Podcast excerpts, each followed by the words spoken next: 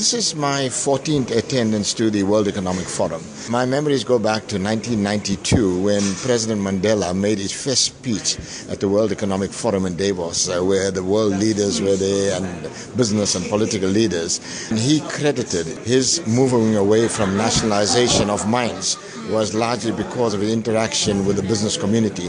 And this is what happens with this World Economic Forum. We actually interact with business leaders, political leaders, where we can talk openly about the problems facing Africa. Mm. When you look at a place like Africa, the restlessness of the youth is a big problem. Right now, 70% of the youth of Africa live before, below the poverty line, which is a recipe for disaster. Concerning. And very, very concerning. And then if you look at our South African situation and the unrest uh, of the youth, the restlessness of the youth in South Africa.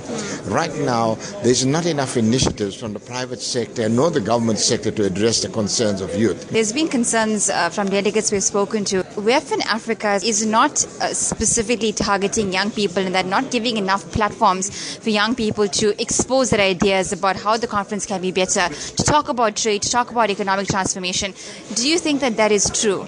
I share their concerns. My recommendations as a member of WEF is that they should actually invite youth organizations. There are a lot of other organizations here involved uh, in the WEF, and I think there should be a concerted effort to ensure that from every country there is a strong youth representative. But We need to hear the voice of youth loud and clear. Do you think that the messages and resolutions from WEF in Africa will actually reach people, South Africans, and grass, grassroots level? Do you think it will benefit them in any way?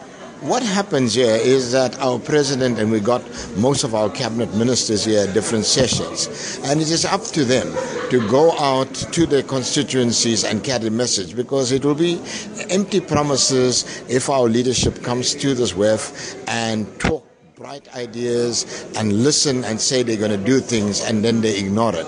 Uh, that would be a great injustice.